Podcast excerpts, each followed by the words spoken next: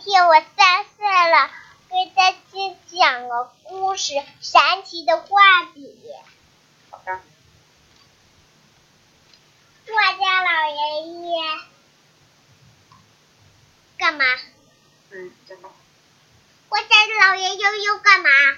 有一支神奇的画笔，有一支神奇的画笔。接下来你怎么你画什么？都能变成真的？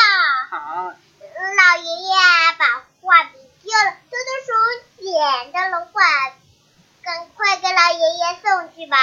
嗯，怎么送呢？怎么说呢？多多熊却出呢？呃，不不，多多熊用神奇画笔画了一架飞机追上去，追坐上飞机去追老爷爷。上飞机去追了一眼，很久很久，邓飞的小船已经被追着，一看就要追上了老爷爷，又上个大龙船，上一辆小汽车。上了一架小汽车，嘟嘟熊赶快用，神奇画笔画了一架小汽车，嗯，眼看又要追上了，眼看就要追上了。可是可是老爷爷坐上了一艘大龙船这个手，呃，用神奇画笔画了一架大金鱼追上去，追呀追，追呀、追，呃，老爷爷声音喊还打嘟嘟熊呗，终于追上它了。对，然后嘟嘟熊把画笔还给了还给了老爷爷，老爷爷高兴极了。说什么嘞？豆豆虫，谢谢你。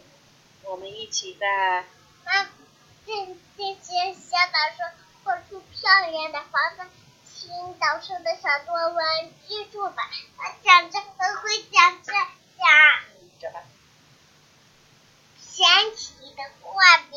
这本故事关于孩子的事，我不会讲什么嘛，嗯，这是一本神奇的书，它既可以阅读，又可以阅读越可以绘画。绘画。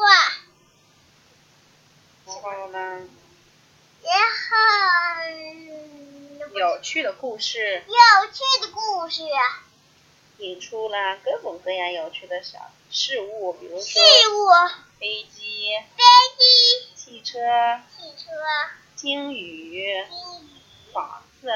房嗯，孩子们可以根据故事情节模仿画板来画简笔画，对不对？啊，然后把故事画面补充完整，不出完整。